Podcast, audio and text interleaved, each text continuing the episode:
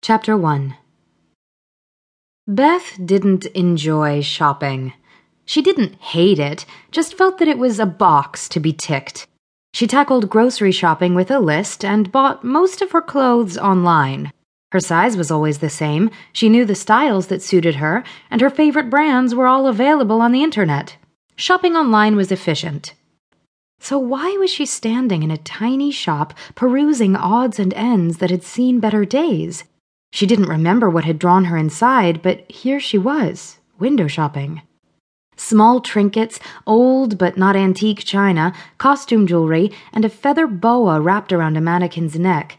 The store was a repository for abandoned bits and pieces of people's lives, items that were no longer important or wanted. Beth frowned. She wasn't one to wax poetic or to wallow in overwrought sentiment. Why was she even in this store?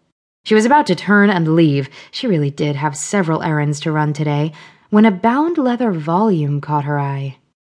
Twenty dollars, just for you, just today.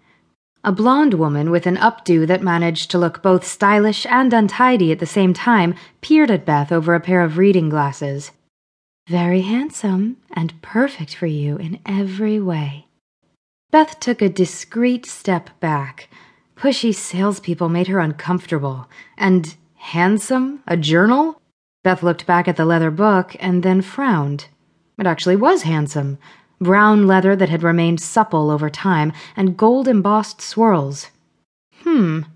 She did love old books. Not at all practical, but every woman had her weakness.